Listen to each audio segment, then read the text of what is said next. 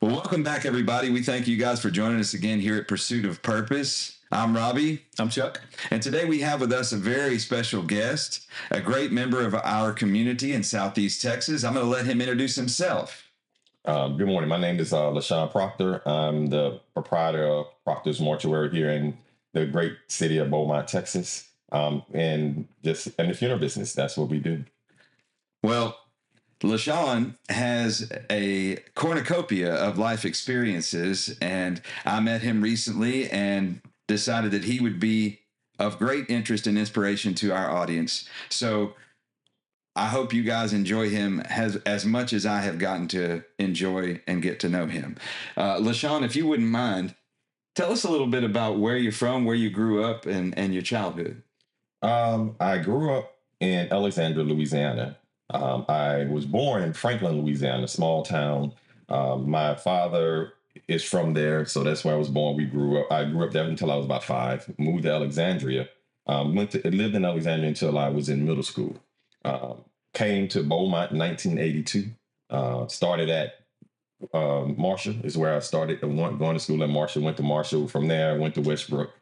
From Westbrook, went to the military. Um, then kind of just did some things. But growing up in Alexandria, I think was one of the more intricate parts of my life. Um, it was where I really got to just be kind of open, free. The neighborhood that we lived in was just a bunch of kids at that point in the neighborhood. My brothers were all older. So my brothers, I'm the youngest of three kids that grew up in the house. Um, my brothers are all older than me. They graduated school in Alexandria. When I moved to Beaumont, I was more of a only child because mm-hmm. my brothers did not make the move with us. One of my brothers went off to the military. One of my other brothers was working, you know, in his career at the time. So when we moved here, um, I was the only kid. So mm-hmm. growing up here, not knowing anybody in Beaumont, uh, my, my, how I got here, my father's a minister. Ah, so. That's how we moved. My father was pastoring in. My fa- my father's a minister. My mother's a nurse. Hmm. So, uh, and when we were living in Alexandria, my mother worked for the VA hospital. She was a VA hospital nurse hmm. at the time my father was pastoring, but my father pastored in a town called Natchitoches, Louisiana. Yeah. A lot of people may be familiar with that. Yeah. Um, so my father was pastoring there.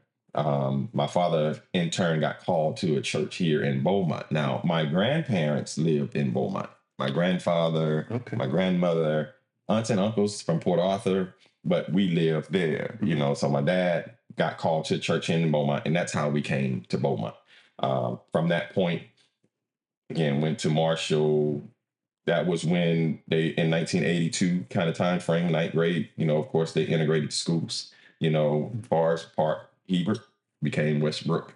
So I was in that first year of Westbrook, um, going to Littlebrook, which was on the Hebert campus, yes. which is really right around the corner from my house. We used to walk to school. Hmm. Um, so that's kind of my childhood. Graduated high school from Westbrook.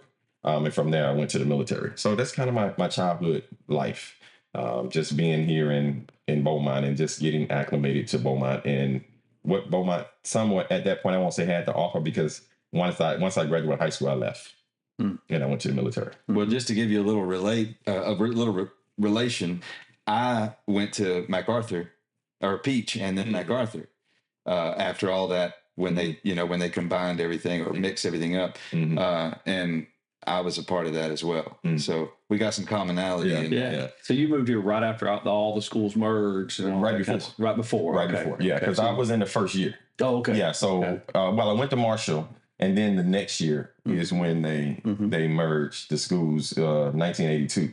Gotcha. Um, at that point, I was gotcha. in I was in the ninth grade, okay. going to the ninth grade. That's so it's called Littlebrook. You know, you had yeah. you had Big Brook, yeah. yeah. and then you had Little Brook. Right. Little Brook was only the ninth grade center, right? So only ninth graders were on that campus. Gotcha. You know, at the gotcha. time. I love your uh, quick history. We're going to get into other things here later on, but uh, about that part of Louisiana, uh, I went to Northwestern for one year mm. before I transferred up to Oklahoma Christian, and uh, but for years we would go to Alexandria to the top 20 mm-hmm. which was the basketball champ. If you didn't know, there's there's five five uh, in Louisiana. So all four teams would go to the uh, to the dome mm-hmm. in Alexandria. Do you recall all that? Yeah, yeah. We, my dad was a big Louisiana high school guy, so Okay. basketball player. So that's where we would go. So yeah, I know Alexandria. I have family still lives in Pine Prairie. Really? Yeah, Kind of funny because you say Northwestern. My dad's church was right across the street from that campus. there it is. Yes, His yes. almost right across the Yeah. street from that campus. Was, I can't remember the sh- first street. I think it was no, it first street. Whatever it was, but it was right across the street Right, from right. that from that campus. you call the street? You're doing great. There was a train went through there. yeah, yeah, Yeah. They, uh, but did that and uh, and they had a cotton mill. yeah. Yeah, which was smell. The whole town would just smell. It was awesome. Yeah. And now they're known for lights. And now they're known for the lights, Christmas lights. Yeah, yeah. Watch Steel Magnolias. You'll see. Yeah. So I've got a question for you. You're talking about Alexandria, you know, where you where you came up and everything. What was your childhood like in the home? It sounds like you had a pretty good gap between you and your your older older brothers, especially the, the one closest to you. But what was discipline like and what was it like growing up in your home with your with your dad being a pastor and your mom being a nurse? What was it like structure wise in the house? Very disciplined. I mean, at that point, that was when I grew up. When we grew up, that uh, there was no child abuse. I mean, meaning in the sense, not, not, not, and I say that lightly, jokingly, because that, I grew up. My my daddy was you spare the rod, you spoil the child. That's right. Mhm. Yeah. So my parents were very much disciplinarians. Mhm. So we got spankings In a physical you know way. What I'm saying? Yes. Exactly. Yes. We, we got spankings. You know what I'm saying? And it was thing when, in my neighborhood, and that's why I loved it so much in Alexandria. I remember one of the times me and my best friend we lived across the street, and it was a bunch of kids in our neighborhood.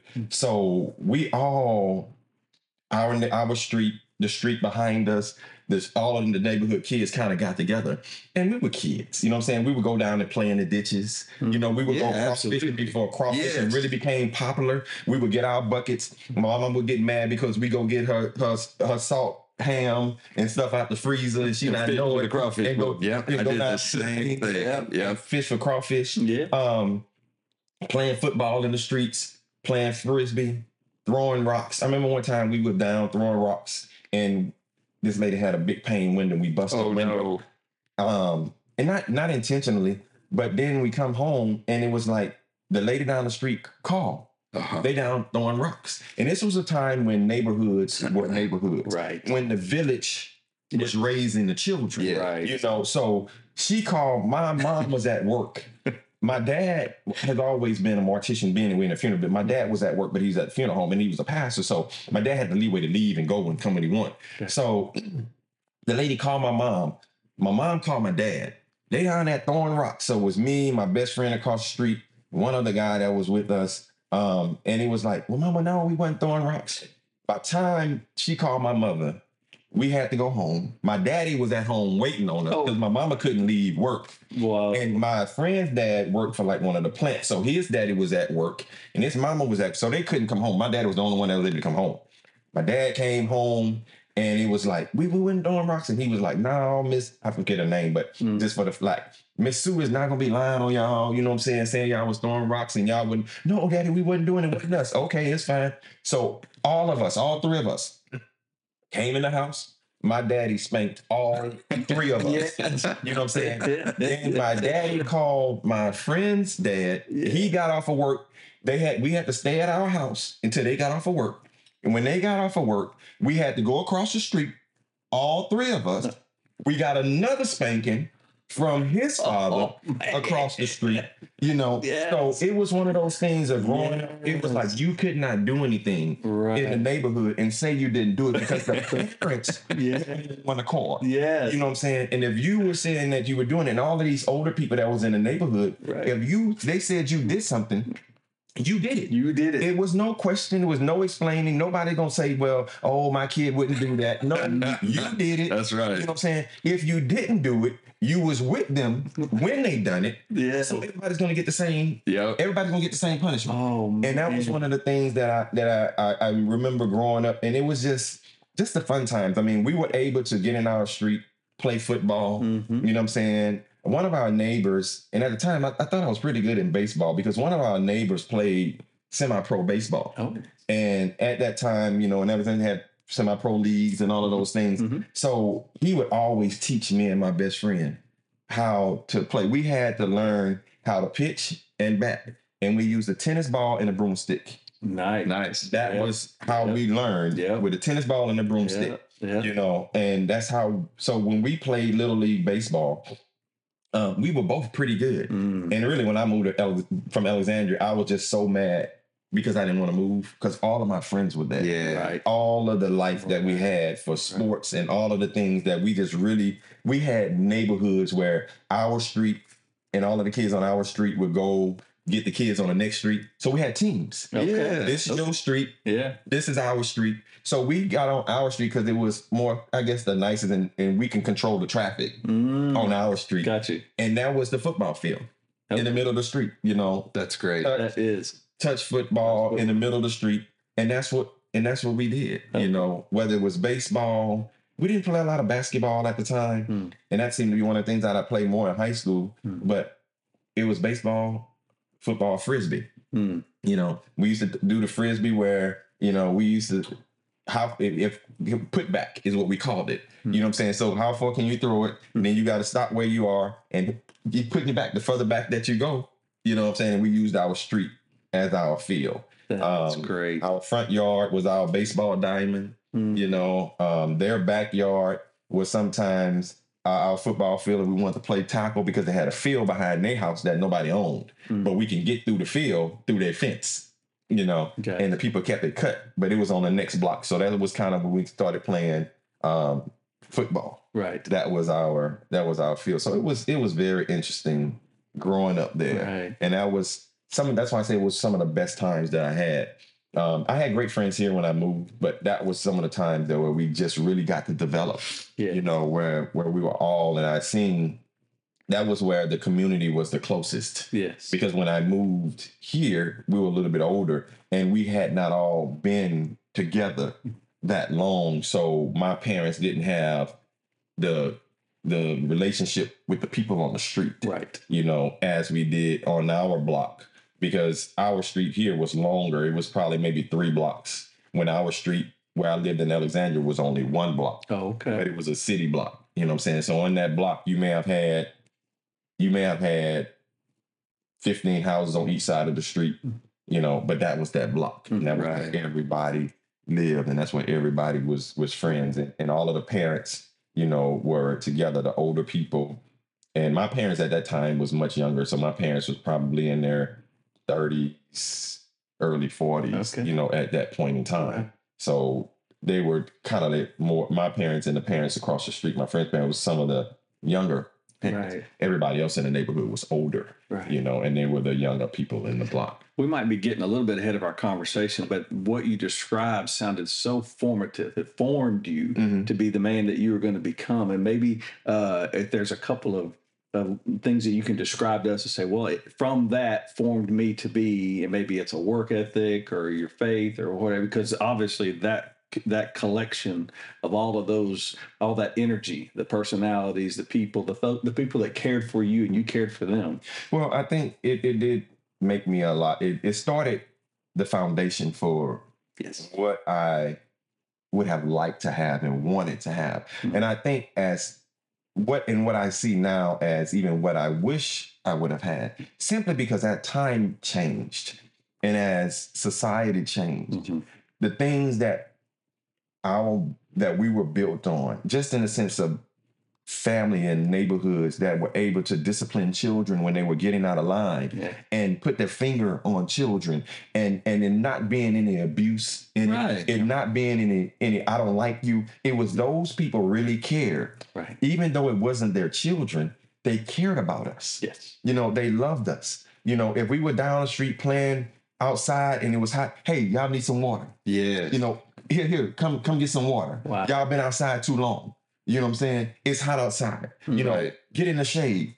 Just them really genuinely caring. And then if we got out of line, you wrong. Right. You know what I'm saying? We- We're gonna we're gonna now discipline you. with the same love that they gave you water with. Exactly. So wow. that kind of growing up and, and wanting that and and having that then kind of said, you know what, this is what life really could be. Yeah. And then when you fast forward sometimes and you look back and you be like, man, how can we get that back? Mm. But now everything's so fast paced. Yes. Everything is so go in your garage. And then at the end of the day, really, when I look back at it, we didn't have garages. Mm-mm. Mm-mm. You had to drive up in the front of your house. Yeah. Right. You drove up in the front of your house. You had to speak to your neighbor. Yes. You know what I'm saying? You had to wave right. at your neighbor. right. Now we drive in the garage, close the door before we get out the car. And shut You the never world see. out.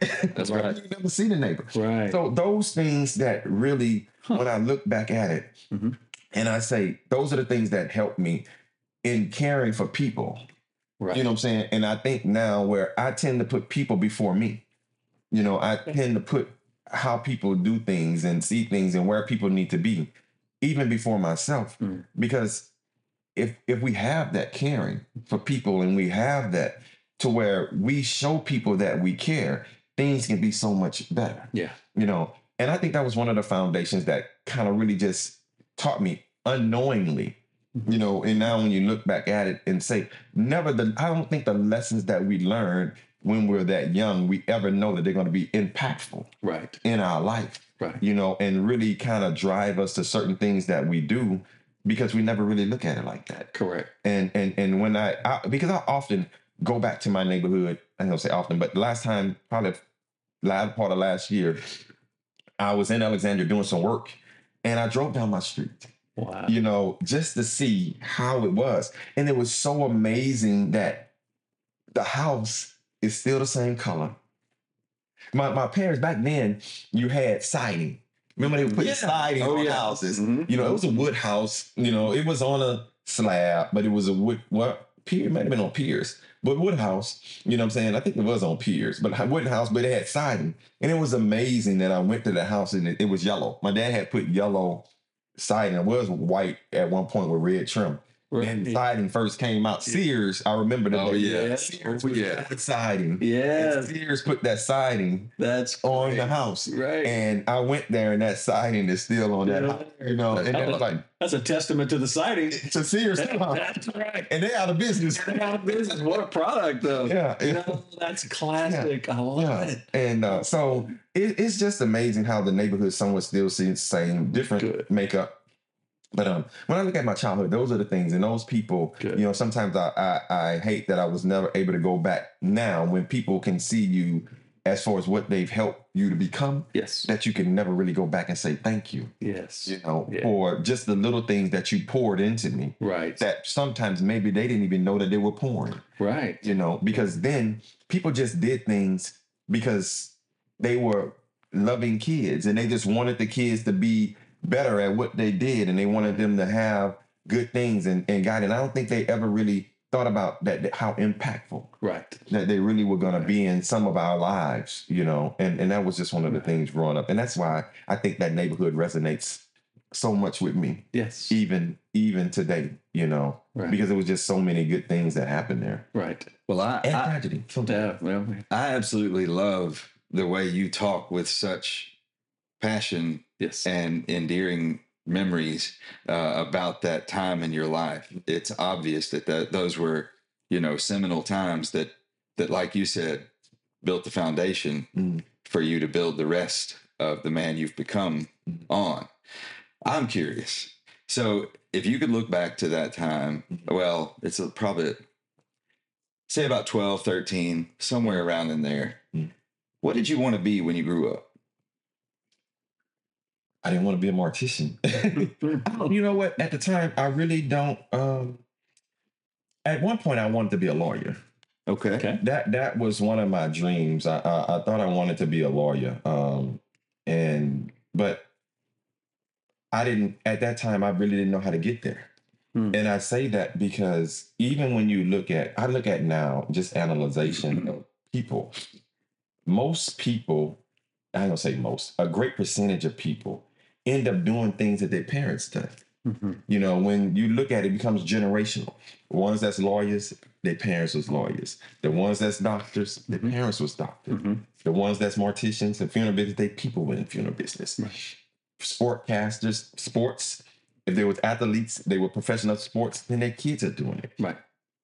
I don't think at that point I didn't have anyone. And, and my parents, and I told my parents that even in the point, I went to like different things at the courthouse, you know, different little things that they were having that they were saying, okay, if you wanted to do this, do that. I remember my parents trying to help me do that, but that was just a dream that I had, but nothing that I really ever pursued. You know, when people say, "What you want to be?" I want to be a lawyer, and I think that comes from watching so much Perry Mason and all of that on TV. You know, you're seeing those type of things.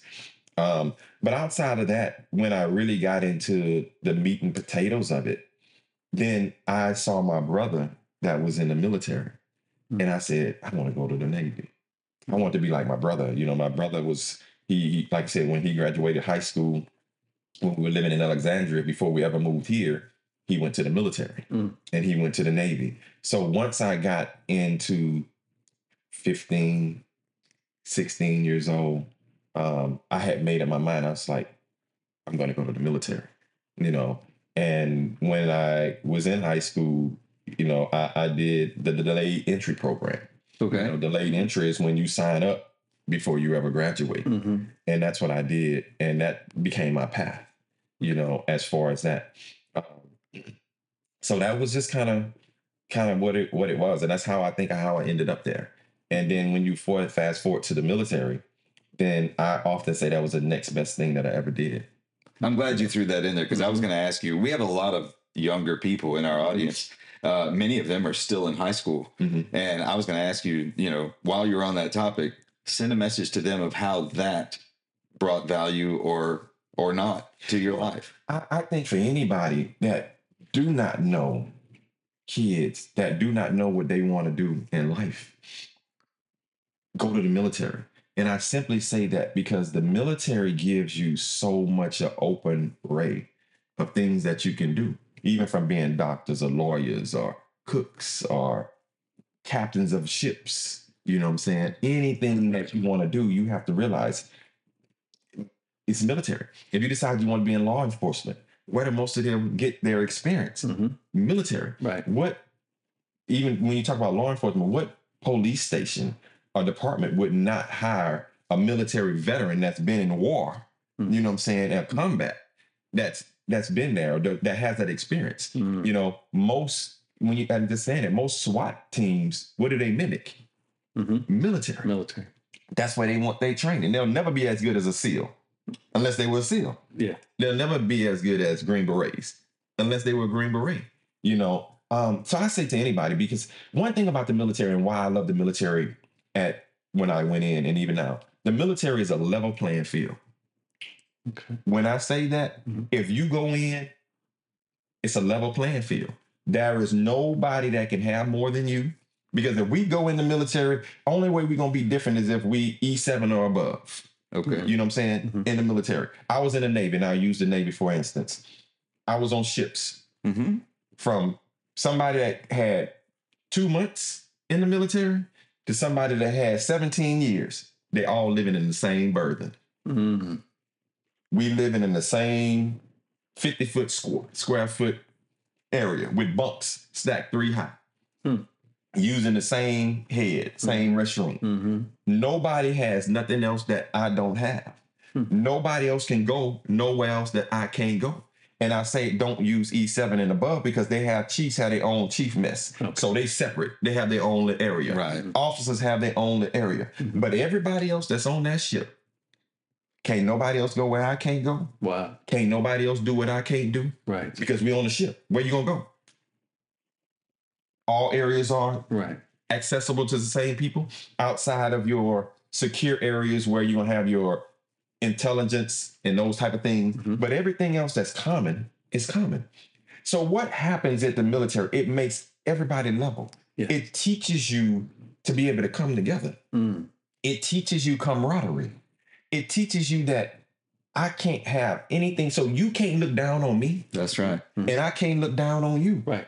because we got the same. Right. We got the same uniform on. We got the same shoes on. We got the same jacket on. We got the same. Everything is the same. hmm So nothing can be different. Right. So it makes you bond. Gotcha. I like that. That's really good. I Come do too. together. So I tell anybody that don't know what they want to do. Yeah. And plus, the military is going to take you places where what we consider poverty, Oh yeah, yeah. take you to impoverished areas where people Thank don't you. have. Yes. Wow. It's going to show you Wow. what living in poverty is. Really is. Yeah. You know what I'm saying? Not Yes. just talking about it, you're gonna experience it. Yes. And and in those things when when when you like we're on a ship. And what I loved about it so much was it was the old thing when you get out in the ocean. It's too much water to drink Hmm. and it's too far to swim. So at that time, if something happens to this ship, what happens?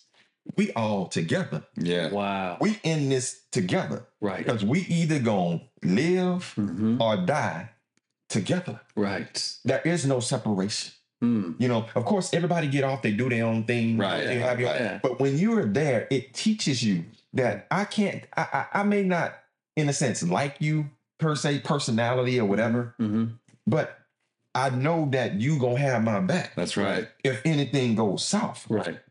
And it goes back to like growing up in neighborhoods because we were on the ships. Even though everybody had their difference, we were always gonna be against the other ship. That's right. So whether we were playing sports and we had our own Yeah. basketball team, hmm this was our basketball team. Right. You know what I'm saying? So our ship came together to support our team. Their ship came together to support their team. And then we had that fun, you know, Mm. kind of competition Yeah, ships and all of those things. And that's where you had come into military stuff. And then you started meeting people that really became friends Yes. you know you you learn so much about people i've i learned so much in the military about people from different cultures Hmm. that did not come from places that i came from Okay. that came from other places um because at that point military is going to be really a melting pot Yes. when you talk about melting pot different cultures different lifestyles Mhm. hmm different places. And you have to realize and it is it is what it is. I went into the military in the eight, early 80s and mid and late 80s but at that point things were a lot different than it is now. Hmm and i can remember at that point some people that was on my ship was forced. Just said i had to come so uh, i'm not either go to jail or go to the military. Wow. they went to the military you know? Um, people that had just never been anywhere outside of the community that they lived in. Mm. They had never been nowhere else. And military was an out for them. Okay. Military was a saving grace for them. You know, it was like, man, if I didn't come to the military, I knew I was going to jail, I was going to be dead. You know, some people did it to escape their families Okay. because of their lifestyle, because of where they live, because Mhm. they didn't have a healthy home Gotcha. you know um and and at the military when you came there i think people experienced that it was just level Yes. nobody just because when you went to the military nobody knew nothing about you that you didn't tell them so if you needed a fresh start Yeah. You got or if you needed something Right. it was like escaping to a totally different world Right. and it was a thing where what I loved about it, all of the underdogs could really come back and have a story to how I overcame. Because some people came in the military and never went back home. When I was stationed in Japan, because that's where I left, I left, went straight to Japan. And I stayed, and some of, I know I didn't come home for two years because just being able to leave and Mhm. how it works Mhm. and doing those things. Mhm. But some people hadn't been home in five, ten years because they used it to escape and nobody and they you you had a life, you had an identity that you was built, whether people were bullied in school, hmm whether they were doing different things, the military really allowed them to come in and had a fair shot to where nobody would judge you Right. and it was on your own merit of how you excelled and they could reinvent you- themselves. how you progressed. You know what I'm saying? Because if you came in there and you did what you needed to do, you can make rank, hmm you can study for your test and whatever rate that you were in, hmm you can make rank, you can come in. And a lot of those guys stayed in, they became high high end enlisted people, Right. whether they went to officer program. The military just opened so many doors Wow. you know and those are the things that that i tell for anybody that wants to go or don't know where they want to be Right. don't know what they because you can go to the military and get out start a second career Yep. start a second life Yep.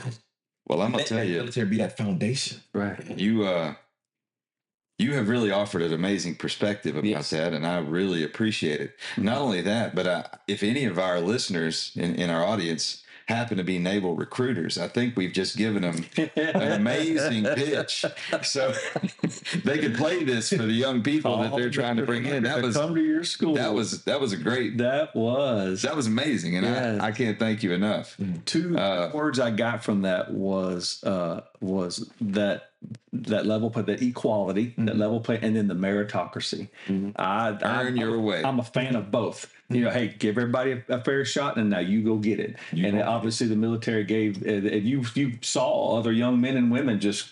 You, once you eventually did learn where they came from, because you know you talk and all that, but at the time I didn't know that. I'm just watching you do your job it. and see if you're going to do it well. That's and then when they did, you're like, okay, I, I see. But when you're in a confined space and you have three racks stacked on top of each other and you only got enough to be able to crawl in and not sit up, you get to know who's above you, who's on side, and who's across from you. You know, and those are the things to where a lot of times, you know, really when you're there and you out at sea for six months, nine months, Mm. you have nothing to do but learn the person that's next to you Right. you know, because then you find people that's not going to judge you. And I think that's the only, that's the main thing that we want as people. A lot of times when we go things, we just want somebody that's not going to judge us, Correct. you know. And in that, you find people that just not going to judge you, Right. you know. And and I think that's the thing that makes us become so many friends. I tell you, my best friends even today, are people that I met in the military. Come on. And I got out after 10 years. A lot of them stayed in for 30 years Wow. and men it's six of us and we we always have kept in touch the last couple of years we get together every year you know what i'm saying Mm-hmm. and just have a weekend of just just friends Right. you know and everybody lives in different parts of the country Mhm. and we just make that and, and that's not only me it's a lot of people that have been in the military that you build those relationships because you go from command to command to command so you two years here two years here two years there and over 20 years span you may be everywhere Right. you know Mhm. and you've met so many people and some you jail with and so many people that you're able to to just make a great impact in their lives and them make impacts in your lives Mm-hmm. and i just think that that's something that you can't get outside of the military You know, it's interesting you bring that up. I, Mhm. I I think that's amazing. And so many kids that I talk to today, and when I say kids, I mean teenagers and then all the way from out of graduation. One of the common threads that I hear is that they don't have friends anymore. They don't have true friends that they Mhm. that they trust and they can mm-hmm. you know maintain that long lasting mm-hmm. relationship. Mm-hmm. And I believe it's because of what you alluded to earlier about when you get home, you go in your garage, shut the garage, and you shut the world out. Now we've disconnected ourselves so efficiently that we don't have this interpersonal contact. Right. And that military thing, that's amazing. It's still, it will still have that. You can't get away from it because of the necessity of the way everything is Yeah. built. it makes you it Uh, makes you do it That's Mhm. that's amazing. Mhm. So to where we are now, you, you served in the military and then you you got out from there. Are you are you married? no i'm not married Okay. Do you have any children? i have children i have i have a daughter that was military you know when i was in the military me and her mother met who was in japan Mhm. Um, I have a daughter. Her name is Fiona. Um, so I have her. I have my nephew outside of the military. Uh, he's 22 now. I adopted my nephew. Okay. And he was three. Then I have a son. My son is 11. Which is his name is Bentley. My my, my nephew that I adopted is James. Uh, my son is his name is Bentley. He's 11. Um, he'll be 12 in March. Um, so I have three kids. Two boys and a girl. Two boys and a Boys and a girl. girl. Um, Alright. So yeah, never been married. Um, actually, Ann, you met Ann. Yes, I did. That's my son's mother. Okay. So her and I were, we were together for a long time. Um, but yeah, we just we just never got married. But I, and that's that's my kid. But then when you look at like her kids, and they never leave them out. She has three kids outside that I raised. Hmm. You know, so she has Taja, Fiona, I mean Taja, Felicities, and Rayshard. So those are her three kids. So we had a blended family. Yes. You know, so I basically, you know, was a part of all her kids' lives. So they still my kids as well. But those are just when you talk about biological kids. That those are my. But her kids are my kids. My kids are her kids. Your kids So are your kids. Yeah, Uh, yeah, that's I, I'm also a part of a blended family, and then I have a blended family myself, Mhm. so I can relate to all of that. Mhm. Mhm. Uh, that's beautiful. It and just to let you know, uh, I, and let the audience know I got the privilege of, of meeting Miss Ann and watching you two interact together. And I wasn't going to make any, you know, assumptions about anything, but I could definitely tell that there was a long-standing relationship of some sort and uh, that she was a big influence on your life and Yeah. that, that y'all cared for each other so that's great uh, when you when you got out of the military did you go to any college or anything like that While, while I was in the military, and that's another thing, kids, when we go back, just kind of back, you know, the military offers you college programs Yes. and college classes while you're in.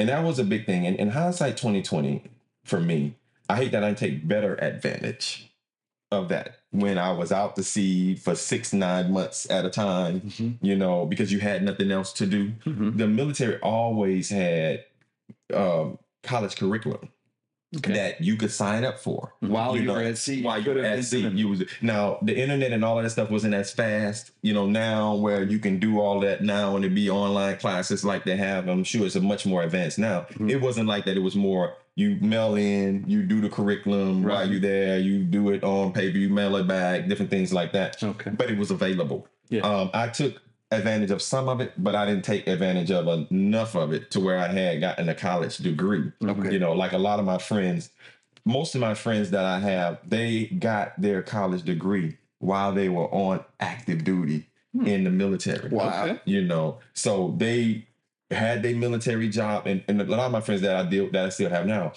they while they were active duty, Mhm. they took classes while they were either at sea, while they were at their commands, while they were doing it. And most of them, before they ever retired, had a college degree.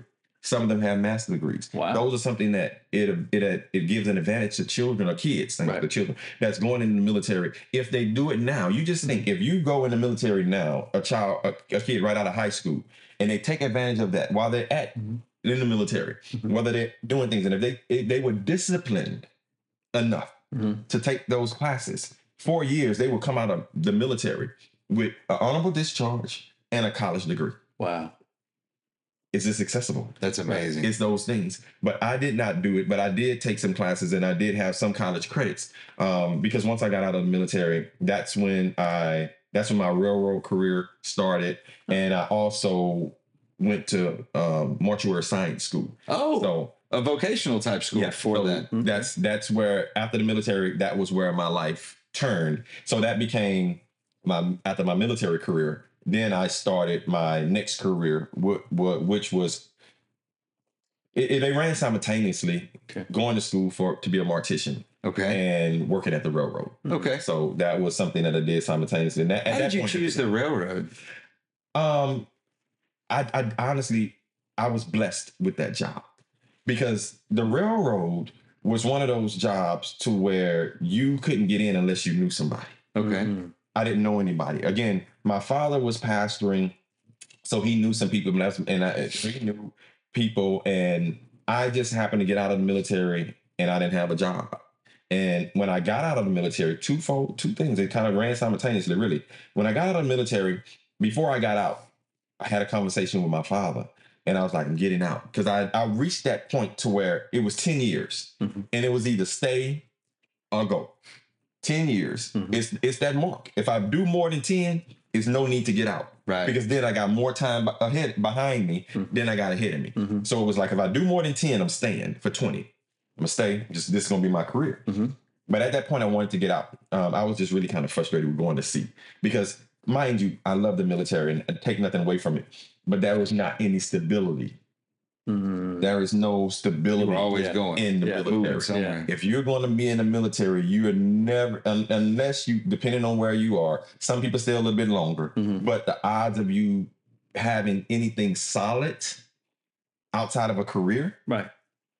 is- is not likely Right. because the military needs you here. Two years, Yes. three years, maybe four years here. Yeah. After that, you're going to pick up your life Mhm. and you're going to move it somewhere else. Mhm. You're going to pick up your family if you have it, Mhm. your children, you're going to move them somewhere else Right. whether it's overseas, Mhm. whether it's stateside, Mhm. you're going to be going somewhere else. So there was no stability. And at the time, I was just like, I'm really just tired of moving Yes. around. You know what I'm saying? And, you And- had, and you had, with what I heard from your story, you'd had both lives. You had your Alexandria Beaumont, which is Mm. long bouts of being in one place, mm-hmm. stable, you know, community, friends, church, and all that. And then military is just that constant, you know, moving, if you will. So you've had the taste of both, mm-hmm. and you, I guess, you realize you know, it had run its course. Yeah, but you know, and, and even in um, and I'm, I'm um, gonna share it, that was kind of when you start talking about forming life and and making you who you are. And that's what I love about the military and even my life now, because it's not much different. There's still not much stability, honestly. It's always moving because it was on call. You know, the military was like, call you, you go. Right. Call you, you go. Call you, you go. I went to the railroad. It was call you, you go. Okay. Call you, you go. Okay. I'm in the funeral business. Yeah. Call you, you go. Okay. Call you. So I mean, that's kind of what has been instilled in me, Yes. and it's kind of where my life is. So I really don't knock it a lot. I think at that point in time when I got out of the military, it was just going to sea all the time. Yeah. You know, these six nine months out at sea. You know, all the time. It was fun at one point. You know what I'm saying? But then some things just kind of get old Yeah. you know, and it was that that desire to be on shore duty. You know, if I if I could have stayed on shore duty or had one of those things where I was on shore duty, then I probably would have stayed. Okay. You know what I'm saying? Because it would have been a little bit. But the Navy is different because you're gonna have shore duty, but you're gonna be on the ship. And when your ship get deployed, then you gone hmm with your ship, even though you you know you have a base Mhm. where you are, but you're you're tied Yeah. to the ship. Yes. Um, so when your ship leave, you leave yes. and it just and that was just one of the things. My seashore rotation, I had more sea time than I had shore time because you have a sea. Every job has a seashore rotation. You got to do so many years at sea Mhm. before you can come back to shore. Mm. So picking your job in the military is very important Okay. if you want to have a higher. So if you have more paperwork, things like that job, PM, which is going to be more admin and stuff like that, Mhm. they don't need a lot of them on ships. Right. You know what I'm saying? But if you in mechanics or you in engineering or you in all of these jobs that they need you and they have to have a bunch of people Mhm. in that department to run that ship, Mhm. then depending on the size of the ship, they need more people. So they don't need that people. If you mechanical and you just say if you're a boiler tech, they don't need you on land. Yeah. At the time when they had ships that was run by ballers, they need all of them on the ships Right. that we had that was running ballers. So your time gonna be out there Mhm. because your jobs on land is very limited. Yes. You know, so it was it's very important when when when they're picking jobs. If what do they want to do? Right. You know, because those seashore rotation things really matter as far as how much. And that was just me. I just I I I, I was really tired of that. My seashore Yeah. rota- rotation wasn't fair enough. Yeah. So Yeah. I made an observation while you were talking. If you don't mind, I'm going to throw this at you. See what you think about this. Tell me if I'm wrong. Mhm. But it, I noticed that you talked about your father and your mom when you were a kid, that your mom was a nurse Mhm. and your dad was a pastor. Mhm. When someone called, what happened? They Yeah. both went. they had to go. They had to go. And there you are, And there you are. a reflection, Yeah. A a servant. servant, just like your dad and just like your mom. So it goes back. So it all builds on that that foundation. And I think that's beautiful. You're carrying on a legacy. Mhm. And to bring us a little bit further, so you went into the railroad Mhm. and you you stuck that out. You made a, a career of that for a pretty good length of time. Mhm. Uh, how long did that last? 13. I, I worked for the railroad for 13 years. So getting to that job, you ask how did I get that job, I never thought that I would work at the railroad. Um, I got out of the military, and one thing at the time, the railroad was the railroad had never hired, I had not hired in 30 years before they hired my class, couple classes before me, Mhm. and everybody afterwards. Right. The railroad hadn't hadn't hired in 30 years. Huh. So our senior had 30 years seniority Oh my goodness. on the railroad. Wow. So the railroad was in a hiring frenzy to where they had to hire Mhm. people. People were aging out. And what they did is go back to military. Anybody that had military honorable discharge and military experience, Okay. They were hiring them like that. Why? Because they knew they felt you had discipline. Indeed. right. They felt that you Dependability. you had dependability. Yes. They felt that you so a lot of guys that did not know nobody at the railroad, if you had military Mhm. and you had an honorable discharge and all that, it was automatic check in the box for you. Wow. So a lot of guys that got hired with me, a lot of us had, if we didn't know nobody, we all had military background Gotcha. and they went on a hiring frenzy at that time because just across the, the board. And like I said, nobody ever really knew about railroad. I think when even here, when you talk about where we live in Southeast Texas, it was always the plant. Everybody I went to school with, fathers worked at the plant. Everybody wanted to work at Mobil. Everybody wanted to work at Chevron. Everybody, nobody ever wanted to work at the railroad. Mhm. So even all of those jobs at that point, it was it wasn't about what you knew, it was about who you knew. Yes. You couldn't get on that Mobil unless your daddy worked there Yeah. and you knew somebody that was able to get you in. Right. Outsiders were going to be very few to get in.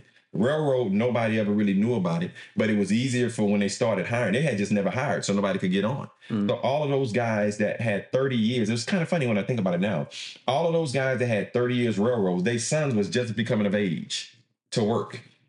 19, 20, Yeah. 21 years of old age. They all started getting hired at the railroad because when they started hiring, they put their names in the hat. So your dad had been here for 30 years. He got good seniority. He's been here. We're going to automatically hire your son. Oh wow. And then guys like us that came in, the only thing that we had was somebody out there saying, and how I got hired, my dad, pastor of the church, guy that knew my dad said, my, my dad, my son just coming home, you know what I'm saying? He need a job. You know what? The railroad about to start hiring. Tell him to put his name in the hat.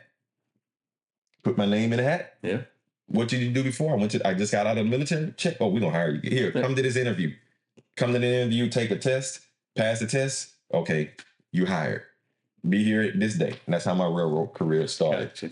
But hindsight, like I said, back door, when I got out of the military, I didn't know what else I was gonna do. Mhm. So I told my father, and this is kind of funny thing. I told my father, I said, Dad, getting out. I don't know what I'm gonna do. And I said, uh, so what can I do? My dad said, and my dad was working for somebody else in the funeral business. My dad said, I don't know nothing else but funeral business. Mm. I said, let's open a funeral home. And my dad was like, okay, you think? And mind you, my dad's dream was always to own his own funeral home. Really? Wow. That- My dad had been in the funeral business since he was out of high school. Yeah. He, my dad went to the army, so my dad was drafted. He went to the army. He got out of the army, and my dad went to the funeral business. And actually, before he went to the army, he he was a mortician. He went to the funeral business. And then my dad tell his grandma they lived next door to a funeral home. Um, he's scared of dead people, scared of the funeral home. But he graduated high school, and he told his grandfather that he was going to mortician school. And his grandfather said, "No, he ain't." And my grand, my daddy said my grandpa took him, dropped him off at Commonwealth in Houston, told his grandma he'll be back in about two weeks. My daddy finished school, came back a mortician, Come on. and Okay. worked for somebody else all his life. Right. Ran somebody else. and That's what my dad did, as I said, when he was in Alexandria. Right. Worked for somebody else, ran somebody else's funeral home. My dad was got here, went to work for a funeral home here, did the embalming. But then I get out of the military and I'm like, I don't know what else to do. And I said, why don't we start a funeral home? And my dad was like, okay. So my dad at the time was pastored in Silsbee Mhm. and he was pastoring in Silsbee. So one of his friends, um, Reverend Harden, helped him to find a building. And just show you how God works, man. Mm. God has always been so favorable to us, even in all of this that we've done. Mm. When I got out, I had some money saved. You know what I'm saying? My family's always been working. My dad, Yeah. like I said, basic people. We ain't never had a whole lot of anything. You know, we wasn't poor, but you know, middle class at the time. When middle class was middle class, you know, Right. And it is not middle class no more. But just in that sense of working. Yeah. Um, and we was like, okay, we're gonna start a funeral home. So at that point, my dad and his friends started looking for buildings. So we were living in Beaumont. My dad was pastored in Silsbee at this point. Mhm. Uh, one of his friends there, they would start looking for buildings, found a building in Silsbee. So this is where we started. Um, guy came in. They they had already looked at it. By the time I got home, then we went looked at the building. We started our funeral home on fifteen thousand dollars in a credit card. Wow. That's what we started our business. Wow. And the guy that had the building, we didn't have anything. Talked to him, talked to my daddy. Leased that's that building. Hmm. Leased it with an option to buy. Okay. And so, and that's so we went in and we started. We chose Seals because that was only one other funeral home there at the time. It was kind of had been there forever. The guy was older, so it was like, okay, where can we start? It was the easier place. My dad was pastoring there, so we thought it was going to help. So we started our funeral home there, and it took us six months before we did our first funeral. Oh my. But we did all this work to this building. We bought an old hearse from a guy in Houston that had a funeral home, had some hearses sitting up under uh, a shed, you know what I'm saying? And had a shirt, uh, her sitting up under a shed that he wasn't using no more. At the time, I don't know if you remember Earl Scheib. Oh yeah, Earl Scheib. yeah, uh-huh. Yeah. They go in Paint there, body shop. three hundred dollars. Yeah. you can get a get a whole car painted for three hundred dollars. They ain't masking, they ain't taking Uh-uh. nothing. No. We paint everywhere. We- we But paint it'll be painted. It's gonna be painted. we put that hearse there. They painted that hearse for us. You know what I'm saying? Made it shiny. Yeah. That's all we wanted. We just wanted to be shiny. you know? That's right. uh, shined it up, you know, and we started our funeral home there. But the thing about it is, at that point, it was a, and I never looked at it until after the fact, you know, years, many years later, is that I didn't know what I was going to do. But in all of that, I helped my father live out his dream That's of beautiful. holding, owning his own funeral home. My father, in turn, gave me a career yes. that I never knew that I wanted or that I was going to have right. because in the old time of that, like I said, we wasn't doing anything. We wasn't doing any business. So I got hired on at the railroad. Hmm. So my dad and my mom at the time, because my mom was retired by then, and another guy, they would just they would kind of work the funeral home thing. And I went to work for the railroad. So for 13 years, I worked at the railroad, took calls. Our funeral home wasn't really doing anything. Um, but it was my dad, my dad's whole concept the whole time was all we got to do is make enough to pay the bills, keep the doors open Mm. if we keep the doors open, eventually it'll work. Right. You know, and and that was just it. We had very low overhead. This guy, Mr. George Stone here, I, I thank God for him. He leased us that building with an option to buy, very little, just so we can get in it. He was he God he was God sent. You that? know, he was God sent. They had a building next door. They did like sound systems and stuff for churches. But they sold us that property, and um, and we were able to keep that property, keep it, keep it going. Eventually, we was able to pay it off. You know, and and from that point, still working at the railroad, not doing anything, but we were able to start our business there.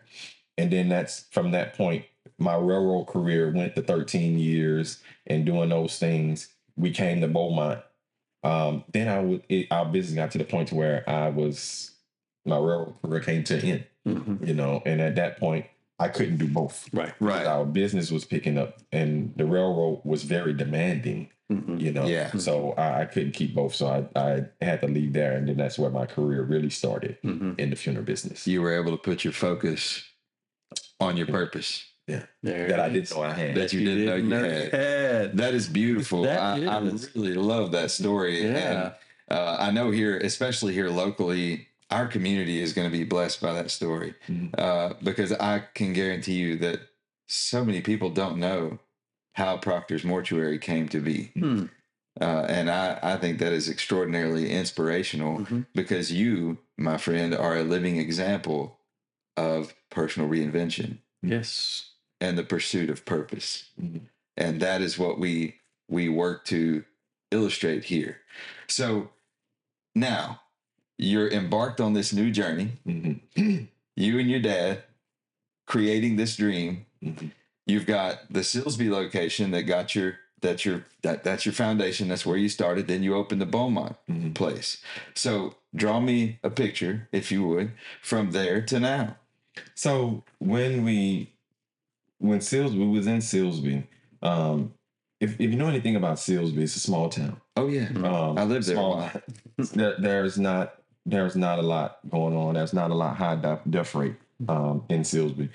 Um, so at that point, we was looking, and we lived in Beaumont, Okay. so it's always on the same side of town. I grew up on the same side of town that our funeral home is.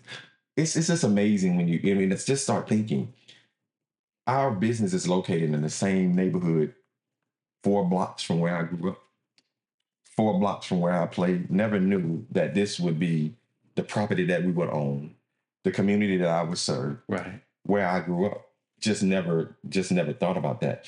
But this building, it used, our, the, our building on Washington Boulevard used to be a veterinarian clinic. okay So again, show you how God works. Man, God has just when I thought of about think about it, he just showed so much favor for us in this thing. The building was empty. It was owned by, at the time, the Hausmans. Again, lease to own. It's always wow Mm-hmm. went in. We we requested to lease to own this building. Mm-hmm. And for whatever reason, again, God just going in first, you know, and and giving people to show favor. they leased us this building for a little nothing with an option to buy. That's beautiful. That leased us this building with an option to buy. We took the building. At the time, the building was about 1,500 square foot. Okay. Um, opened a funeral home. And it was one of the things my dad's whole thing was just keep the doors open. Because even then, I was still working at the railroad. So, mind you, while all of this stuff is going on and we're building this, my dad has a full time minister. Mhm. So, he has a job. Mm-hmm. My mom was a retired nurse. So, she has an income. Okay. I'm working at the railroad. So, I have an income Right. you know so that's one of the things to where when you look at it um it helped our business to grow Yes. it helped our business to be able to stand on its own Yeah. when it had no legs for us to support it. Right. you know Right. it was able to stand on its own. So anything that we had in our business we put it back into our business. Gotcha. anything that we had we we put it back in because that was it. So nobody was needing to take any money out of it. Right. you know so that helped us to be able to do that. Um so we opened up in beaumont Mm-hmm. newest funeral home in beaumont. Nobody had ever done it. And the building next door was owned by somebody else. We couldn't buy that. It still owned somebody else. So um we just had that building leased to own that property so once we got to the point to where the other building came vacant because somebody else was in it Mhm. we actually we tie that in to everything that we had Gotcha. so that way we could control all of it Right. Yeah. and the lease to own. Um, and then once our business, it was maybe 2000. We start, we went there in 2000. Okay. So probably about maybe 2007, 2008, we had gotten to the point to where we could refinance. You know, and the good part about it is they allowed everything that we paid toward our lease Wow. to go toward the purchase Man, That is a that blessing. is a blessing. you know so it allowed us to be able to do that so we were just favored Yeah. And all of that you know what i'm saying Yeah. as things went Right. and and as god helped us to do things to make our business work you know it was just one of those things to where it was just it was always a blessing Right. so we started from there once we ended up from beaumont Hmm. then so as we started our business we were doing things in different areas so we went from there to anahuac Hmm. which anahuac is chambers county Yes. so knowing people and, and sometimes my dad being a, a minister kind of helped just know people in different areas um, so knew some people knew a friend that said you know what they don't have a place in anahuac we don't have a place what do y'all think about coming there i was like man i would love to go there if we had somebody that could help us Yeah. to get there Mm-hmm. so what the young lady did and, and other people that was there introduced us to all of the people there, you know, preachers and different people to be able to help. and um, we started doing services there.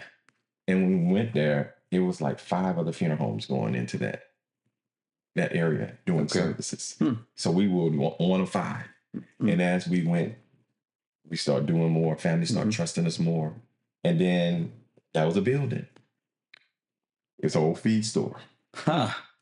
Guy, God rest his soul, Mr. Bradley.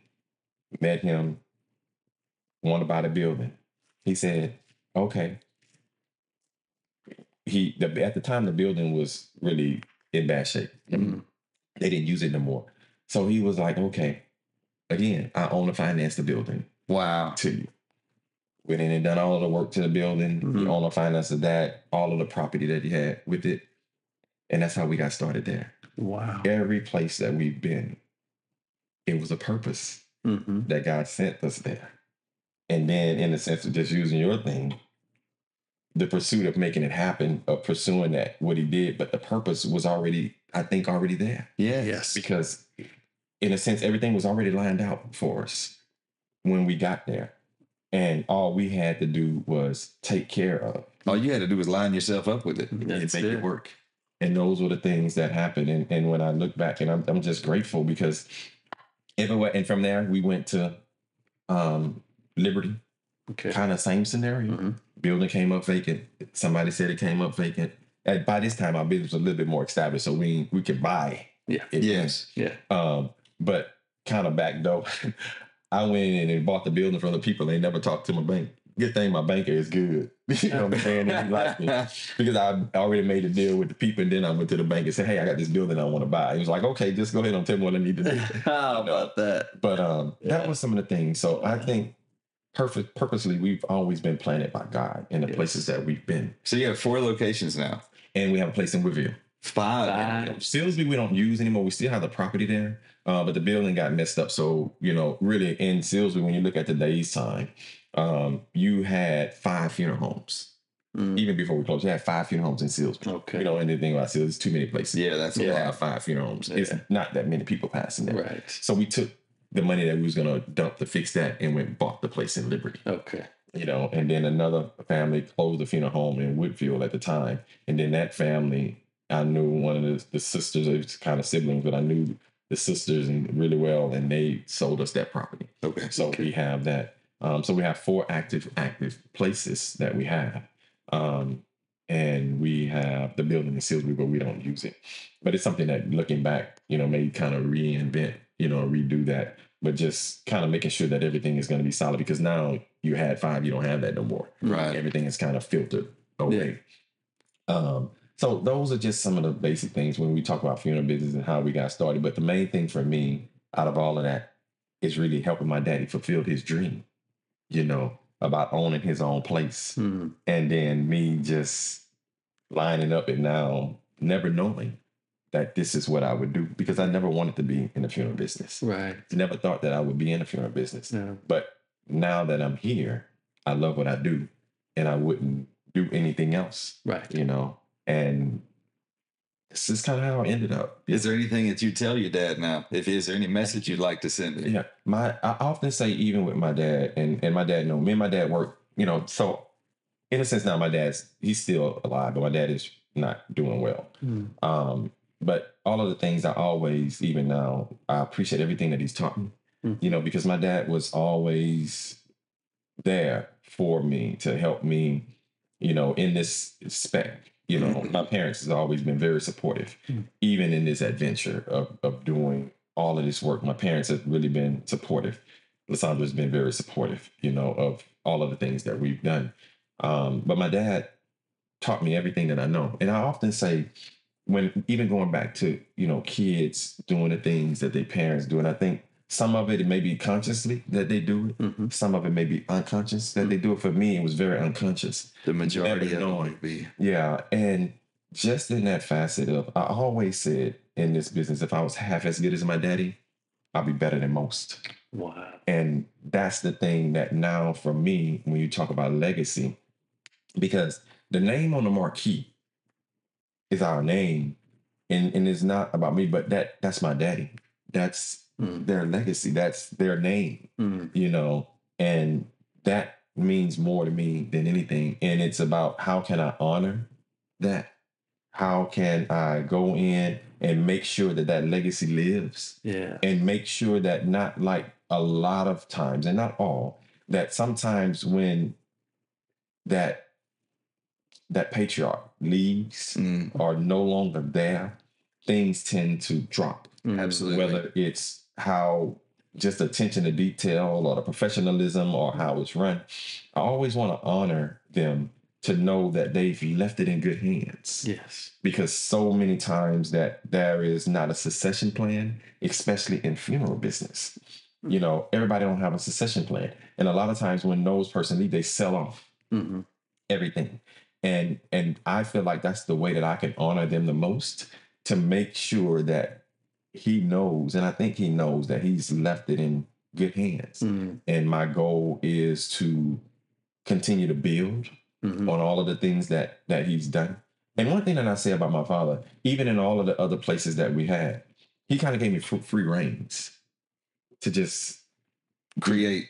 Mhm. be creative and be out there and do it. And allowed me to go out. And I think because my father understood that, and since he probably was going to go before me, Mm. so he allowed me to brand it my way to build it for the next generation because he know that his generation was already pretty much done Mm, Not only that, but he taught you how to pass it on as well. and that's it mhm. and that's that's my goal and that's my my my wish But one thing that I do understand about most things with children, if you force them into something, Yes, they'll never want to have anything to do with it. that's right. So they have to be allowed to ingest it on their own.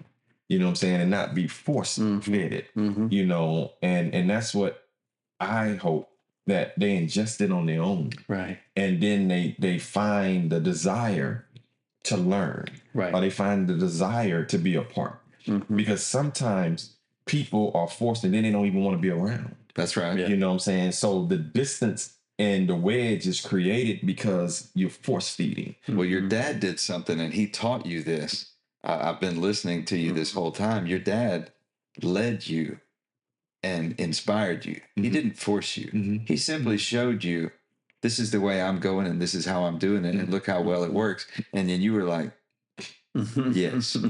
I mean, from the beginning, he said, Mhm. "This is all I know," Mm, and that's what he told me in the beginning when I said. "What this is what I'm gonna do." He said, "But this is all I know." right. He didn't, he didn't know. My dad knew preaching and funeral. I wasn't called to be a preacher, No. so that wasn't me. Right. And and that was what he said. This is all I know, but you do have a ministry. and it is, and and, and it is. And I look at it that way because at every time we're touching people's lives Yeah. Yes. at one of the worst moments Mm, that they're ever going to experience. that's right. And that's why I often say, in in times like this, funeral personnel are in when you look at communities are sometimes the most intricate people in that community. Yes. And why do I say that? It's because everybody in the community is going to touch or be mm-hmm. touched by That's that right. funeral person. At one point in You may time not or go to another. church. That's right. Right. You may not go to the store, you may not, but everybody that at someone that has someone that passes away, Right. has someone that they know, or has somebody that's going to be touched by the funeral home person in that community. Right. So you, you it, it is a ministry Absolutely. Right. because you're going to you, you're going to make an impact on somebody's life Right. in some type of way. You One of the words that you used earlier uh, when you described uh, your perception of your dad uh, was to honor him. Mhm. And I use that word often. I do a lot of grief work. So post your services, then they end up coming to my classes. And that's one of the first things I asked them. I said, Who are you here to honor? Mhm. So that's coming out of the services you provide at Proctor is this is your first best course of what's going to be honoring them for the rest of your life correct. starting with this service moving forward so you you you and your family really seem to take that very seriously and i just think that's amazing i think that that that's what's making a difference Yeah. and that's why y'all been able to to spread and get invited to communities Yeah. people like we know what you're doing there will you Right. come do it here And you know that's our motto. You know, our Yes. motto is we make the difference. there it is you know and and that's that's There always been our motto from day one is we make the difference and in choosing that is because when you look at people Mhm. who makes the difference Mm, it's an individual that's Oh, yeah. you know and no matter what we do in life Mhm. somebody's going to make the difference Mhm. whether it be bad or good right and and that's just what we feel when you're dealing with us and you're Mhm. coming into our thing we are the people that's going to make a difference right in your life at this time right we're going to make this pleasurable as it could be right because there's no pleasure in burying your loved one. Mm-mm. But Mhm. when you can walk in and you can feel comfort Mhm. and you can feel love, where it comes back from when I was growing up, I think that's where it comes in because the love that you have, even with times that people you really don't know, but you you you you know what they're going through. You can feel you have empathy for them. yes You know, and and those are the things that I think that makes it even more personable. You know what I'm saying? And then I can sympathize with you because I can kind of relate yes to the situation because nobody wants to go through it. Nobody wants to sit there. right Nobody want to have it. But how can we make this moment right a little bit more pleasurable outside of that? Where can you Right. find some type of sense of relief? right And if you can't find, if the funeral home is not a relief point for you when you're burying your loved one, Hmm. then it's going to be more grief Mhm. in this whole process Mhm. than you ever really want to deal with. right And you should not find more grief at the funeral home when you're grieving. And I can tell you from Yeah. personal experience, that's what often people do find. yes It's more stress and grief in that Yeah. process. How can we take that away And that's it. I'm very proud to hear you say that. Yes, and so as as uh, your your funeral home, and I think you, and all the locations. Obviously, your team has grown, Mhm. and I just heard a little component of what you look for in some of that team growth. That type of perception of the people who are coming in the door and how to serve Mhm. them. Uh, are there other things that you look for as you have grown? You've had to grow your team. You all, the two, you and your dad, just can't handle every location. Yeah. Um, yeah, so we we have a lot of awesome people that work with us, and also I forgot we have a crematorium as well Okay. that we just opened. You know, so that's another thing that we have uh, because life. Where is it at? Actually, right around the corner from our funeral home. It's on 11th Street. Okay. Um, we have a crematorium. Um, so we just opened that last. Matter of fact, today is the seventh. Yesterday was the seventh. Uh, yesterday. Yes. Today's the eighth. It was a year. Wow! Yesterday. Congratulations. All It was a year. Happy anniversary. that it, that Yeah. it was open. Um, so that's just another component where, but the people, um, I look for people that's sensitive Hmm. to people, Okay. you know, people that's people's people, Mhm. because everybody is not a people's person, No, you're right. you know, and and and in this business, you can't not be a people's person hmm because attitude, persona, hmm how things come across. I- If if you're having a bad, I, I honestly, I tell people that works with us, if you're having a bad day, don't come to work. hmm Don't come to work today. Mm. If something's going wrong, you got a bad day, and you can't mask it, Mm. or you can't, you, you don't have that poker face hmm where you can turn it off and turn it on. Don't come to Mhm. work today because somebody's going to be walking through that door that's feeling a whole lot worse Mhm. or going through a whole lot more The worst day Then they've ever what you- had. Right. than what you're going through. Right. So they don't need that. Mm. You know what I'm saying? And and those are the things that dealing in this industry you just have to have. yeah. And and it is sometimes unfortunate the way people can't always mask, Yeah. you know, their feelings. Yes. Um so funeral business is not for everybody. Mhm. Right. But I think sometimes now in nowadays, you have everybody wanting to open a funeral home. When you look at funeral business, when funeral business first started, it wasn't a business. It was a community taking care of each other. Ah, Mind you, this, and just look at this. Older funeral homes, prior to changing city ordinances and stuff like that, where were they located? Next door to somebody's house. Oh, yeah. Uh, No, that's only in the big market. But rural areas, mhm. small places, Mhm. they were all next, always next door. I know, especially in the black community. Okay. They were always next door to somebody's house. Okay. We didn't have the GCMD, you know, Mhm. commercial, residential. Mhm. We didn't have those Right. type of zonings. Right. So all funeral homes were in neighborhoods. Matter of fact, you can go right now in, in, in Beaumont Yeah. and look at the funeral homes Yeah. outside of your major funeral homes, and you can't use Broussards on um on on major because that was just built. Right. You can't use that one, but you use the one that has been here for the longest. McFadden. What, what is it by? It's home. It's in the neighborhood. It's in the Everything neighborhood. is around it. Wow. It's That house. is so true. Everything else been built after the fact. That's right. Yeah. But the ones that's been here the most, Yes. and that's no matter where you go across the country. So funeral business was not funeral business. Mhm. It was about community.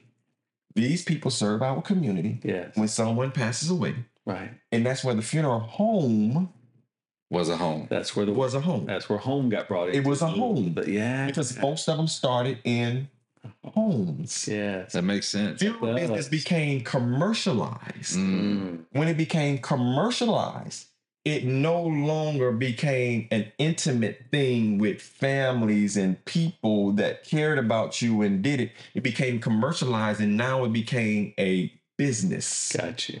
So what happened then? Then everybody wanted to buy funeral homes. Mm. Because what happens when it becomes a business? Now it becomes about profit. Profit. Yeah. It becomes about money. Yep. So what happens when you have corporations that come in and buy funeral homes? hmm They don't care you live next door to them. They don't care that you've been in the neighborhood. Mhm. They don't care. They look at Is it profitable? it's a business. Is it profitable? So now how can we control the business? Got So if you're a corporation, what are you looking at?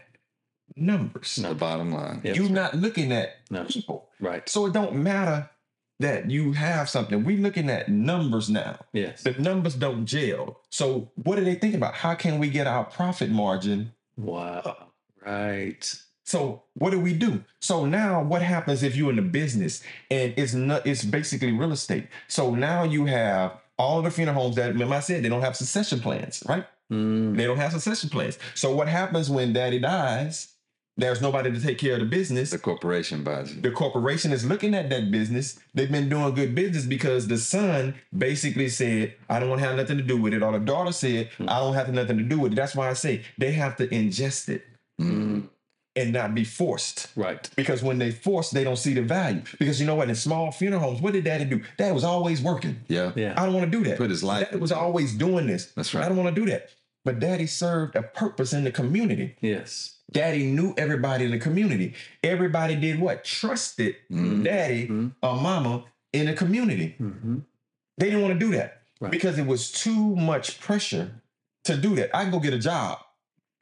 And I I gotta work nine to five, and I ain't got to deal with there. that. Yeah. You know what I'm saying? Right. So what happened then? They seen that it was value Mm. in funeral business. Mm. So value in funeral business, and if you're an investor, what do you want to do?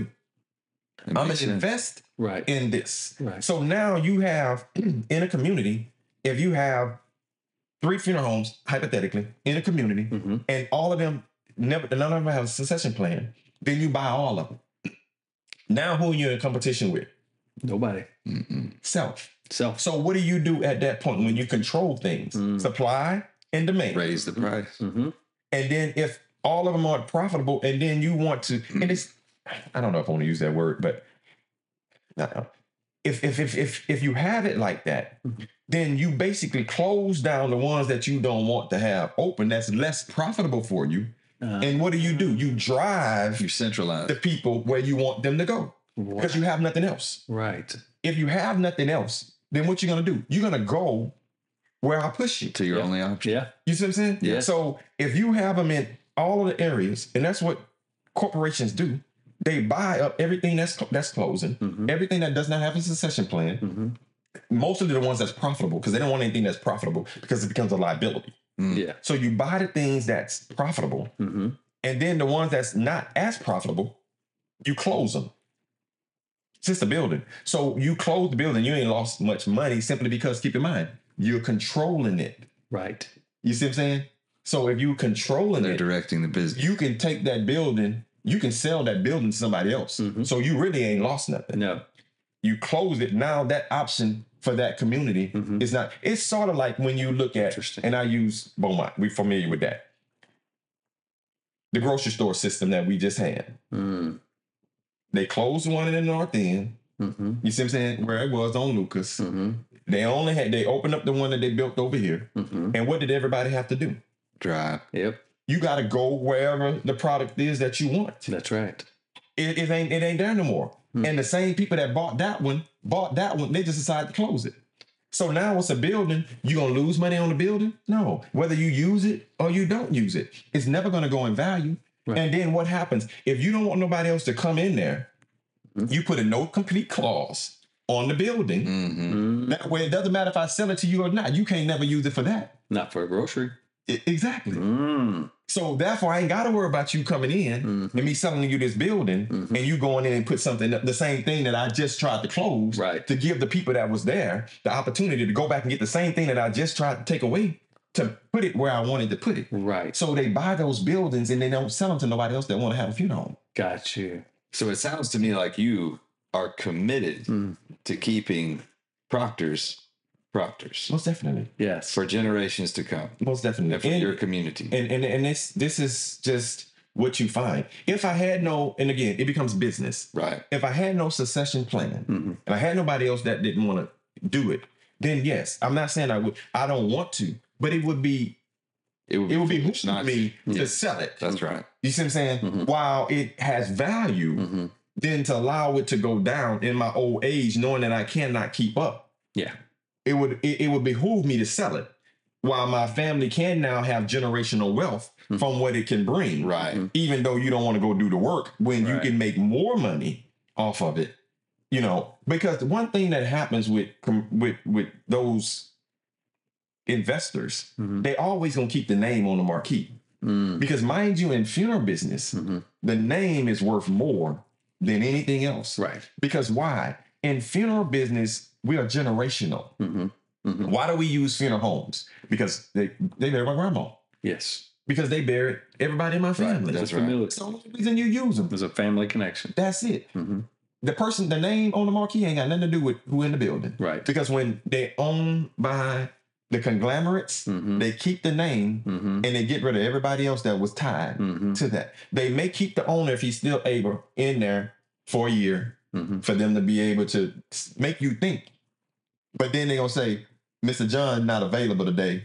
We're gonna have you meet with Tony. hmm You know what I'm saying? Mhm. Because Mr. John just here. He but he busy. hmm I know you seen him when he came in, but he can't meet with you. But I always met with him. But he he, he got a doctor's appointment today. Mm-hmm. So we're gonna have you meet with Tony. Tony gonna take care of you just like Mr. John would, but you gotta meet with Tony. Yeah. Yeah. If he's just there for face Right. Right, to make you feel comfortable. Right. But then after you've met with Tony two or three times, you see Tony's okay. Yeah. You ain't asking for Mr. John no Yeah. more. Right. Now you can go home hmm and sit down. hmm We don't need you no more. Right. That's how this business Wow. works. Right. Because people are loyal to a name. hmm And as things change, hmm you can see where it changes because now it's not that community. Yeah. Where in our funeral home, it's always going to be about the people. Yes. It's about community. It's about who comes into that building having that personal care, having that personal effect. And it's not an assembly line. Yeah.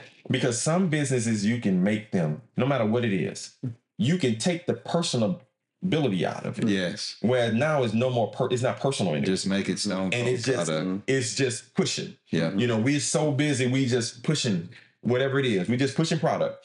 And and that's where you tend to lose. hmm If it's not personable, because that's what funeral homes were. Right. They were personable. You were gonna go in there, you were gonna talk to the person that was in your community that lived next door to you, hmm that you seen at the grocery store, that you knew that was them, and you were gonna have a conversation. And feel like family. That's what it was. So you walk in, you already you already know who you're dealing with. Right. And that's the difference. And now the difference in funeral business is now everybody see or everybody thinks that it's money. Everybody think that it's a get rich quick scheme Mm. to where everybody want to go into the funeral business. Mhm. Where funeral business that is not a get rich quick scheme. It's a lot of work. It's work Mhm. in the funeral business. Mhm. So I've got a question for you. And I'm, I cannot tell you how impressed I am Yeah. with your passion. Indeed. Uh, I hope our audience sees that and appreciates that. You have a fire in you about what you do, and that's what makes your place what it is. So the question is Are you successful? What is success? That's for you That's to the define. ultimate question. Hmm. Are um, you successful? I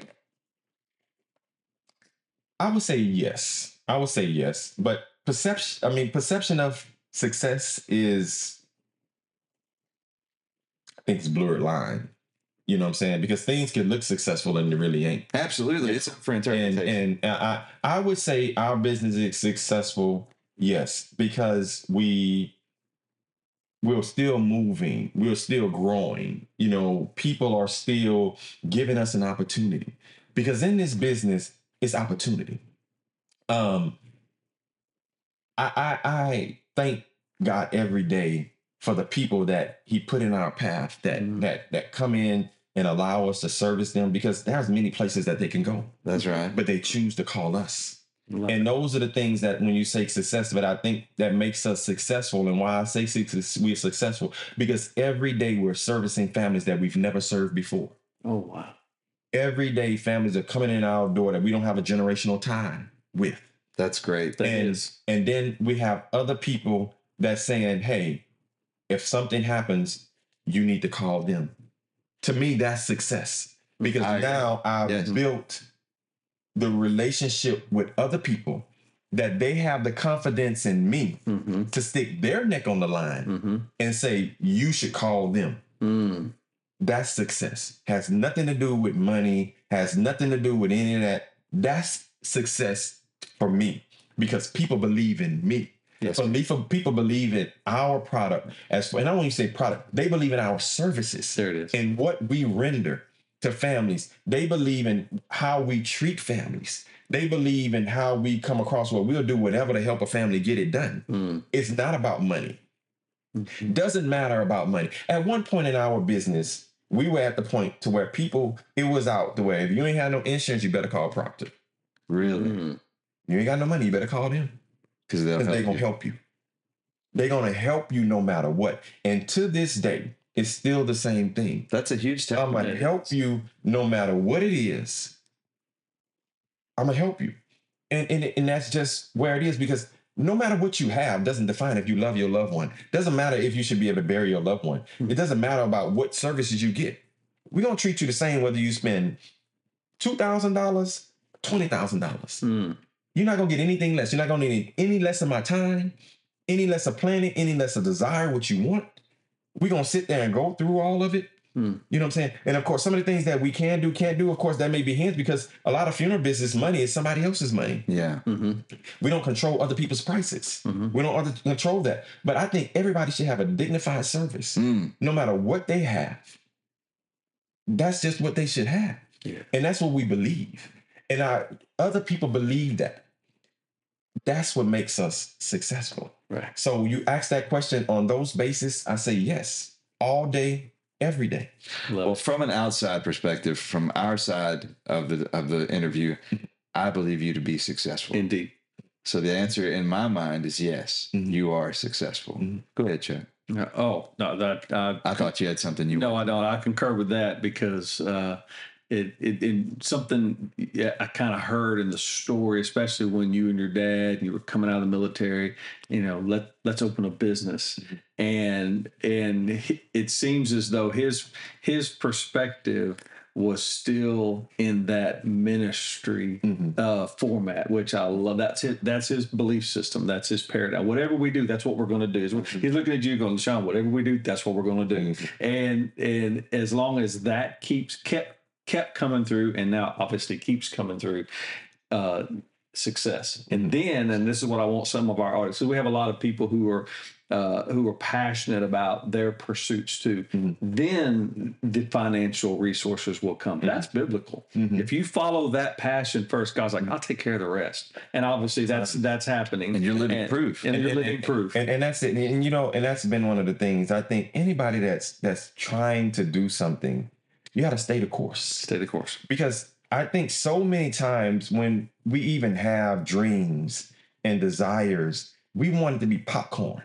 We wanted to put it in the in the Microwave. microwave, Yep. and we want it to be done in three minutes. Yes. It don't work like that. no. That's right. If any, my dad has always said, anything that comes overnight, you have to be mindful of it, and you better pay attention to it. Yeah. Because just as it has come, It will. it will so much leave. that's right. If you don't have to put work into it, Yes. you know what I'm saying, blood, sweat, and tears, Yes. then it's not going to be long term. Right. So anything that you pursuing, it's not overnight. Right. You you got to stay the course. You got to put in the work, and in that becomes sacrifice. Mm. So many times I think we want things that we don't want to sacrifice for. That's Mhm. right. Now, what? Who says what the sacrifice is? It depends on what you're trying to do. Right. You know what I'm saying? But there is sacrifice Mhm. in anything. Maybe staying up late. Maybe maybe being the last one to leave. Mhm. Maybe getting there early. Mhm. Some people maybe sometimes staying all night. Yeah. Sometimes whatever that dream is, sometimes people be like, I can't do it. But if it's your if if it's your dream, Mhm. you gotta be willing to go through the ups and the downs, Mhm. the lows, the valleys, Mhm. whatever it is, so you can celebrate when you make it to the mountaintop. That's it. Yeah. you know what I'm saying? Because going up the mountain is not easy. No. You know, you can fall at any time. You can fall at, but if you stumble, if you get bruised going up the mountain, Mhm. are you willing to get up again and get back on that course? Wow. Because just though you fall two or three steps, don't mean that you can't get. That's just two or three extra steps you got to take. But Right. you got to be willing to take those two or three extra steps. Absolutely. Everybody want to get to the mountain, but nobody want to do the work That's right. to right. get there. People want other people to do the work Right. for them to get to the mountain. Right. Well, if somebody else do the work to get to the mountain, then it's not your mountain. They're gonna get the come. reward. right. That's right. It's not yours. That's right. It's somebody else's mountain. right. So you can put your dreams and your desires. And I think that sometimes, so many times, people have things that they want and they want to get somebody else to do it for them. Yeah. Well, you get somebody else to do it. They can make it successful. But if they do, they have the ability to pull the rug from you Hmm. anytime that they see fit. Right. It's like going to school are you you not having the you, you- people? I tell people all the time in business, there's two p- ways to get business. You can have the financials to get business. You can have the knowledge to get business. Mhm. Sometimes you got to team up and do the two. Yeah. But sometimes always financial don't make your business run because you just got the money to run it. You don't have the knowledge. That's right. So if the person takes the knowledge away from the money, then you ain't got nothing. That's right. So it's always best to have the knowledge and take the slow path to the money, Mm. sort of like you just said. hmm Because once you take the slow path, you can better enjoy the reward Yes. or the success that you think that you're trying to accomplish. Yes. And and I think for us in our business, it has always been the slow road.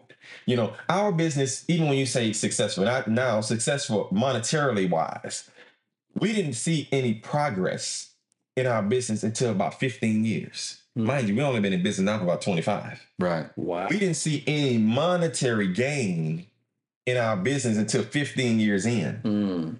Everything in was just Investment, sacrifice. Mm. sacrifice, That's right. Mm. turnover.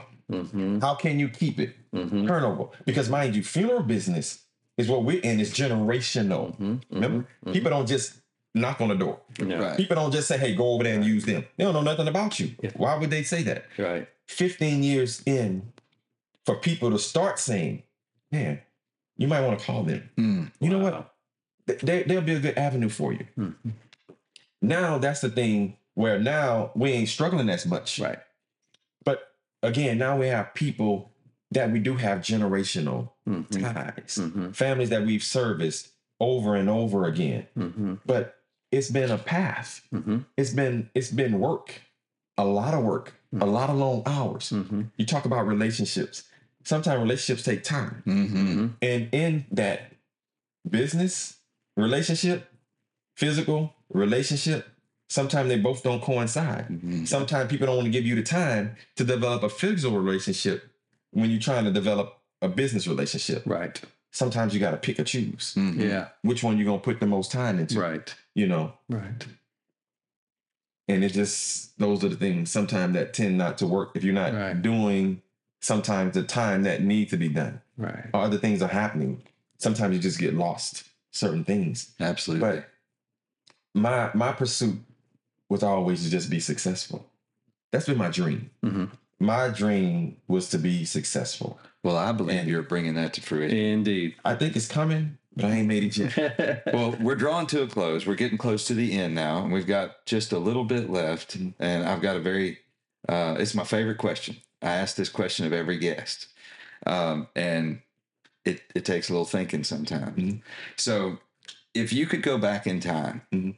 okay, to your younger self, and when I say your younger self, probably probably in high school before you before you signed up for the for the military prior to graduating. Mhm. Okay. So if you could whisper in your own ear and give yourself some advice, Mhm. and that's all you can do. You can't change anything. All you can do is give yourself some advice. Mhm. What would you say to that younger you? I would say stay the course. Study a little harder. Widen your realm of just knowledge of a lot of different things. Um, but stay the course. Because life has some ups and downs.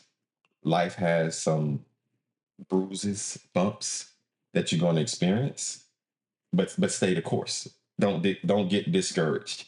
And a lot of times follow your first mind. And I say that because sometimes I've had things that was my first mind, you know, that probably could have made things move a little swifter. But in that sense, would I even do that? Because sometimes the lessons in the slower times, you know what I'm saying, is always the best lessons, you know.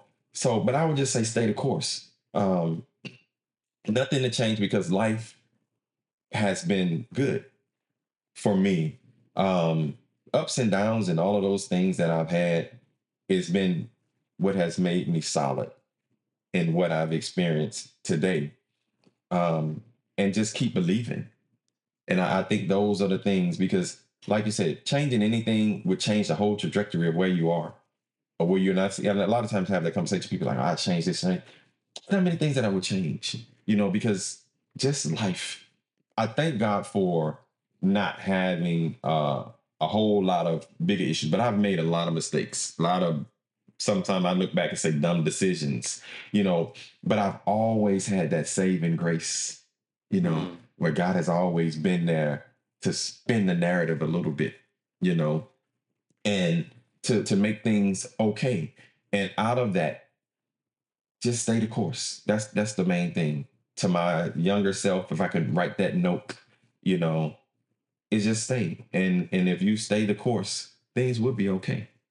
It's fascinating that you give that answer. Mhm. I love this. To me, this is maybe just a selfish question on my part. I hope the audience enjoys it. But to me, this is one of the most inspirational times in the whole interview Mhm. because it illustrates several things. Number one, it illustrates you're a person of faith. Mhm. Uh, and number two is you don't have regrets. You don't live in the past. You live now. Mhm. And you believe that the things that all happened in your life were done for you, Mhm. not to you. Mhm. So you're not a victim. Mhm.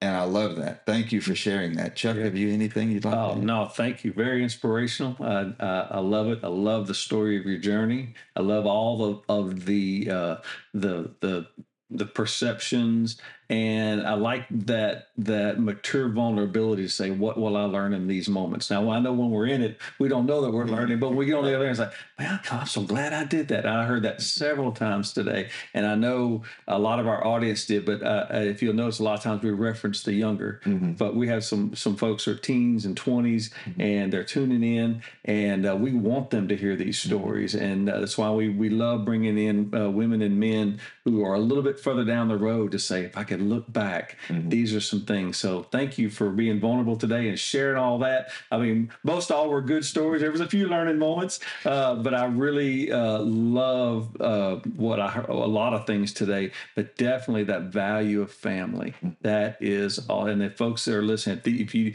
if you may if you have a classic family that's fine. If you don't have a classic family love those people that you that are your family because those are the ones that will carry you. And even to this day you're looking to legacy what will i leave for the next folks to come and thank you for that lashon Thank you. And I appreciate you even allowing me to come in and, and have this moment.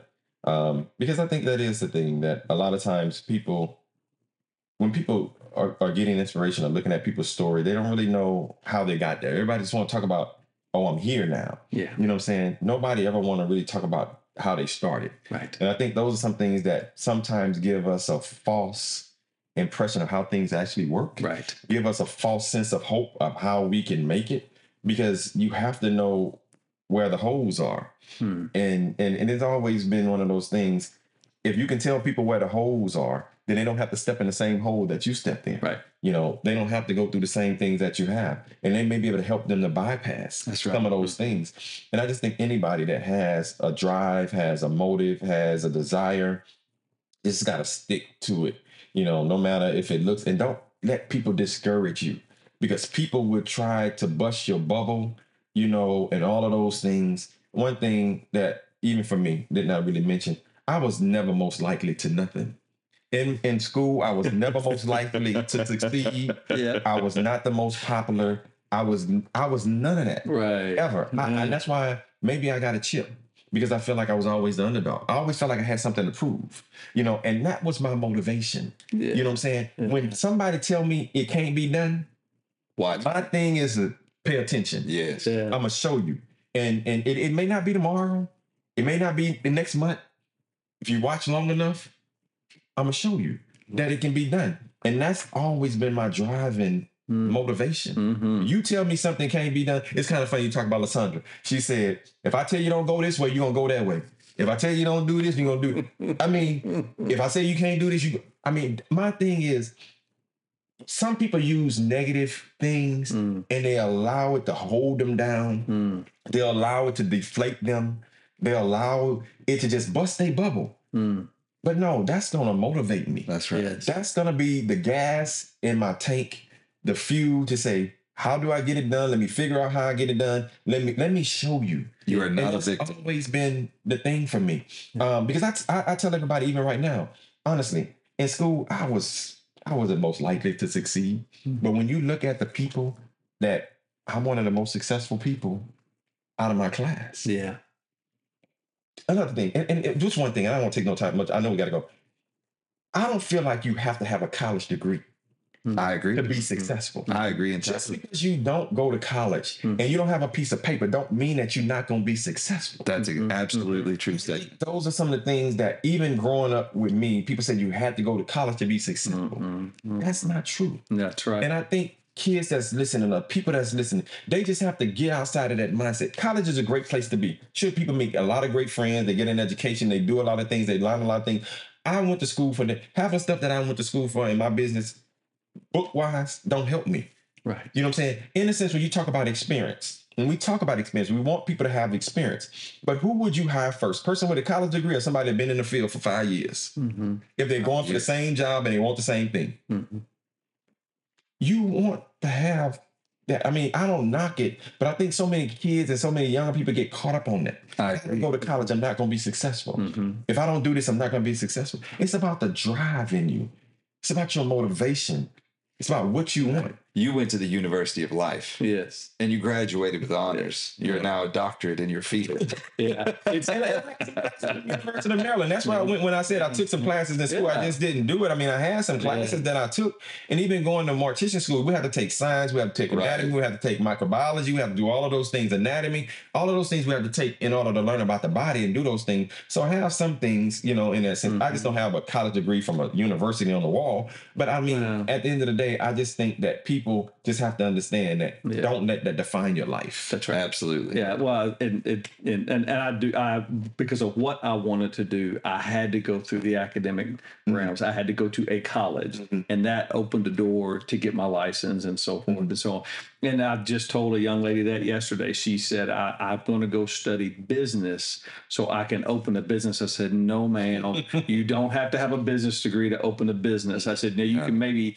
Somebody you may want to work for may require that degree, mm-hmm. but do you want to do that? Do you want your own? She says, Well, I want my own. I go, There you go. Mm-hmm. So, but even having to go to uh, the funeral directing school and all that kind of stuff, that is its own version of college. If I want to do this business, the state says I must have this completion. That's that is its own version of college. It doesn't have to be that university. It just depends on what people want. That too became. Remember, you earlier you described that whole corporate takeover. That's basically what the universities have become. But we'll talk about that on another show. As we close, this will be the very last question. How do people become your customer? If they're watching this interview, how do they get to become your customer? If they're in need at that worst time in their life has happened, or if they're trying to plan ahead, Mhm. how do they become your pre-planning so you can always find us our main location we have again four locations uh, we service counties that we service is tyler county jefferson county hardin county um, liberty county and chambers county those are the counties that we're in our main location is beaumont texas 3522 washington boulevard phone number is 840 uh, 409-840-2022 we do have a website that's proctorsmortuary.com um, we have a Facebook page. You can find us there. Um, person that's looking at pre-arranging, which pre-arranging is just planning your funeral prior, paying for that, uh, paying for your funeral. That way, your insurance policies can be used for the subsidized income that's lost, not pay for a funeral. Um, you can find us there. We have a crematorium. Just call us. We'll be more than happy, more than willing to help. If you just have questions, I encourage people to always go to the funeral home prior to needing the services because then you can make an open-minded decision you can educate yourself on what actually is going on at the funeral home or needed but 840-840-2022 is our number proctorsmortuary.com is our website um, you can find information on us there there about us again we do have a facebook page uh, for our social media stuff but we would love to help any family that's in need if you know someone that's in need um, i think we have some of the the best pricing in the city that's affordable for funerals.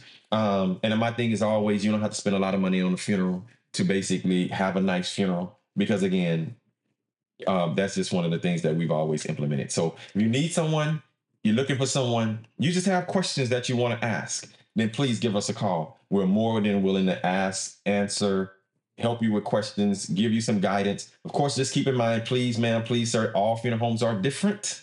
Where you go, everybody has a different pricing. Everybody has a different way of doing business. Everybody has different things that they do. So just please keep that in mind as far as when you're shopping or where you're going, that every funeral home is different.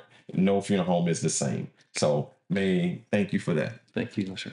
Well, Lashon, we really appreciate you Yes. being with us today. And I'd like to thank everybody out there in our audience. Again, I'm Robbie. I'm Chuck. And it's And I'm been Lashon. and yes, yes. and it's been a great day here uh, with Pursuit of Purpose, and we really appreciate you being with us. Yeah. Thank you. Really And uh, we hope all of you have a great day.